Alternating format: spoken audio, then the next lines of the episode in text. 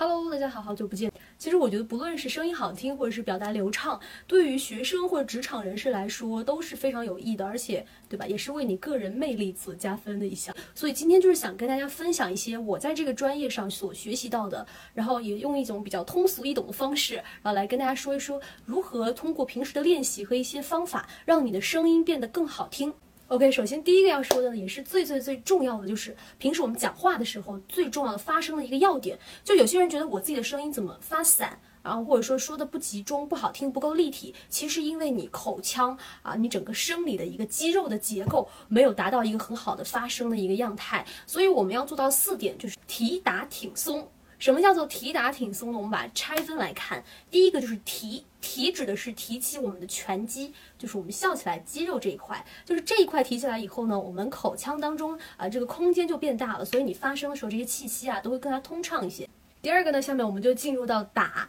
打的意思是打开牙关，我们可以用双手放到后面这里摸一下，如果你把嘴巴张大。它这个地方会有一个凹进去的地方，如果这样凹进去，说明你这一块打开了。因为有些字，如果说你嘴巴闭得比较紧的话，它发音就会比较扁，会形成一种比较南方的那种发音。比如说口腔口，就是因为没有把嘴巴打开，所以说把这一块打开之后，你发现你的整个后口腔空间也会变大。OK，我们进入到第三个字“挺”，挺的意思是挺软腭，挺软腭是什么感觉呢？其实我们可以看到口腔构造图上软腭在这个位置，但是我们怎么样去找到挺软腭的感觉？那么就是做一个很简单的练习，现在假装做一个打哈欠的状态，打到一半。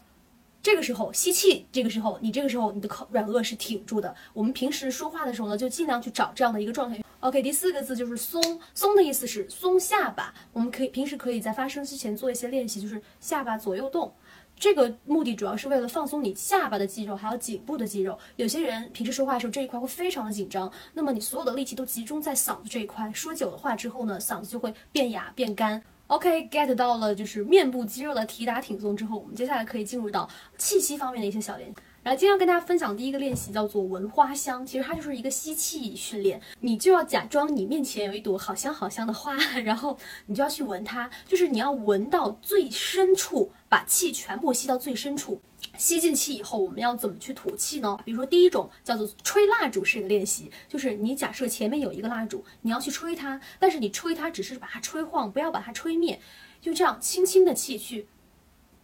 看一口气能够吹出来多长。然后还有第二个练习呢，就是发嘶音，就是你吸的深了之后，然后你通过。通过练习，把这个气越吹越长。然后下面一步呢，就到了我们的口部操。口部操其实超重要，我以前一直觉得做这个好丑，但是真的练习做了以后，发现对你的发声改变超级大，就是翻天地覆的那种变化。你这里就推荐大家几个稍微美观，然后呢也比较好练，平时啊坐车啊什么时候都可以练的一些练习。第一个动作是绕舌，舌头围绕着齿面顺时针十圈，逆时针十圈。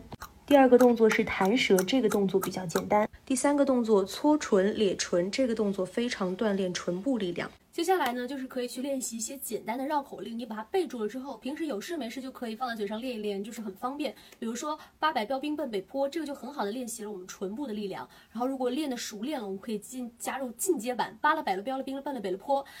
OK，结束完了口部操之后，其实如果你想要进阶版一点，你就可以去锻炼一下你的声音的一些弹发的训练。比如说我们经常练的嘿哈的弹发训练，呃，用手掐住你的腰，掐住你的腹部，给你的腹部一个阻力，然后呢，你发嘿嘿嘿哈哈哈，你会发现发每个音的时候，你的腹部就是啪啪啪在弹动，然后你的声音就是你的整个身体像一个弹簧一样把这个音给弹出去，这个音会弹得非常远。就是经常做这样的练习呢，能够。快速帮你找到这种丹田发声的这种感觉。然后最后想要跟大家分享的一个点呢，也是我觉得特别特别有用的一个方法，呃，也是我艺考那段时间经常在做的一个练习，就是模仿。如果你特别喜欢哪个主持人的声音，你就多去听好，多去听对的，然后呢，去跟着一句一句的跟读去模仿，然后你会发现你的声音会越来越往那个方向靠拢。最后呢，我想跟大家说，如果说想让声音变得好听，绝对不是一天两天就能够练成的。嗯，我觉得每天你可以留出十分钟、二十分钟的时间去做一点小小的练声的训练，